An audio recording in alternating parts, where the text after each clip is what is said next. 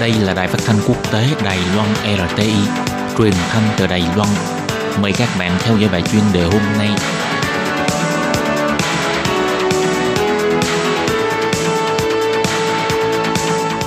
Thúy Anh xin kính chào quý vị và các bạn. Chào mừng các bạn đến với bài chuyên đề ngày hôm nay. Chuyên đề hôm nay có chủ đề là làn sóng dân túy lan tỏa toàn cầu, quan hệ quốc tế thay đổi diện mạo mới. Và sau đây mời các bạn cùng lắng nghe nội dung chi tiết của bài chuyên đề này.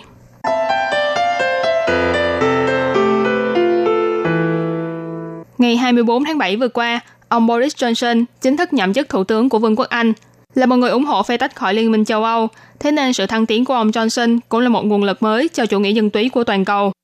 Tuy rằng cụm từ chủ nghĩa dân túy có thực sự thích hợp cho ông Boris Johnson hay không, vẫn còn là một vấn đề mà các chuyên gia và nhà lịch sử học trong tương lai phải nghiên cứu. Nhưng điều khẳng định là, từ sau sự trỗi dậy của những nhà lãnh đạo cánh hữu như Tổng thống Brazil Jair Bolsonaro hay Phó Thủ tướng kiêm Bộ trưởng Bộ Nội chính của Ý ông Matteo Salvini, thì người lãnh đạo Anh quốc như ông Johnson chắc chắn sẽ nhận được sự hoan nghênh của Tổng thống Mỹ ông Donald Trump. Nhiều nhà quan sát nhận định rằng, cuộc trưng cầu dân ý của Anh vào tháng 6 năm 2016 đã thông qua quyết định tách khỏi EU. Đây chính là kết quả của làn sóng dân túy đầu tiên đánh vào các quốc gia dân chủ. Vài tháng sau sự kiện đó, ông Donald Trump, đại gia ngành bất động sản đã đắc cử tổng thống Mỹ. Người sáng lập tổ chức tư vấn nguy cơ chính trị toàn cầu UAsia Group, ông Ian Bremmer nói, sau ông Trump, còn có không ít những nhà lãnh đạo đã được đưa lên chức vụ hiện tại nhờ vào làn sóng dân túy, như lãnh đạo của Anh, Brazil, Ý và cả Thủ tướng Úc Scott Morrison. Ví dụ như ông Johnson, chủ nhân mới của căn nhà số 10 phố Downing, trên cơ bản, cũng giống như ông Donald Trump, đều mang ý thức hệ của người yêu nước, cánh hữu, dân túy, phản đúng đắn chính trị, phản thể chế. Và khi nhìn vào những lãnh đạo của nhóm G20, cũng sẽ thấy rằng hơn nửa số lãnh đạo khá thân thiện với ông Trump. Tuy vậy, ngoài những người chơi mới trong trò chơi quyền lực này, rất nhiều chính trị gia lão làng cũng là người thúc đẩy cho chủ nghĩa dân túy phát triển, bao gồm Thủ tướng Ấn Độ Narendra Modi, Tổng thống Argentina Mauricio Macri, Tổng thống Thổ Nhĩ Kỳ Recep Tayyip Erdogan, Tổng thống Nga Vladimir Putin và Thái tử của Vương quốc Ả Rập Xê Út Mohammed bin Salman. Nhưng dưới làn sóng chủ nghĩa dân túy ngày một dâng cao, thì những nhà lãnh đạo có bối cảnh và tính cách khác nhau rất có thể sẽ ảnh hưởng đến phong cách lãnh đạo của họ.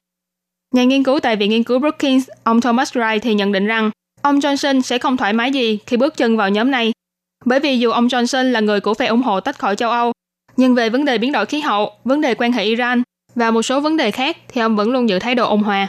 Ngoài ra trên cơ bản thì ông Johnson vẫn sẽ nghiêng về phía chủ nghĩa đa biên. Các chuyên gia nhận định rằng cuộc vận động chủ nghĩa dân túy bắt nguồn từ những hiện tượng bất công ngày càng nghiêm trọng. Cảm giác bị đối xử bất công bằng, bị khinh thường lan rộng từ từng lớp công nhân cho đến từng lớp trung lưu.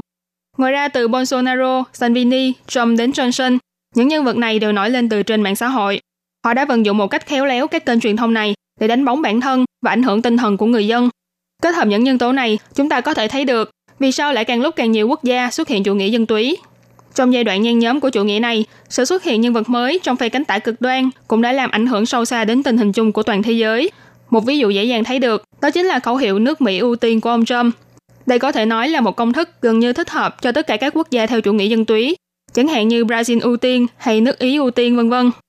Dưới làn sóng ngày một dân cao này, người bị hại đầu tiên chính là những người theo chủ nghĩa đa biên và tất cả những thành tựu mà chủ nghĩa này đạt được, bao gồm Hiệp định Paris về khí hậu, Hiệp định Vũ khí nguyên tử Iran hay từ Liên Hiệp Quốc đến Liên minh châu Âu EU. Những quy định luật pháp và cơ cấu để quy phạm trật tự thế giới đều sẽ bị ảnh hưởng và phải đối mặt với một nguy cơ chưa từng có.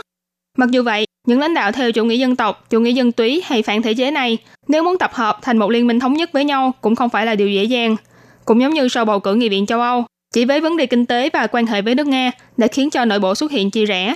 Khó mà có thể xây dựng thành một đoàn thể nghị viện châu Âu có lập trường thống nhất với nhau, bởi họ đều có ngọn cờ của riêng mình, kiên trì bảo vệ quyền lợi quốc gia của mình.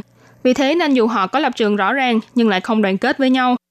Mục tiêu của những nhà lãnh đạo thuộc làn sóng dân túy chính là phản đối chủ nghĩa toàn cầu, phản đối kết cấu hiện tại của quốc tế, cũng như tự do thương mại của toàn cầu. Họ ủng hộ những vùng lãnh thổ có chủ nghĩa dân tộc nhiều hơn, đưa ra nhiều chính sách mới về thuế quan hơn, thế nhưng lại không thể đạt được nhận thức chung trên một số vấn đề khác. Nghiên cứu viên tại Trung tâm Cải cách châu Âu, ông Luigi Scazieri nói, tâm lý chơi trò chơi tổng bằng không của những người theo chủ nghĩa dân túy đã dẫn đến cục diện không hợp tác và không ổn định trong tình hình quốc tế, và việc này cũng sẽ làm thay đổi định nghĩa về quan hệ quốc tế trong truyền thống.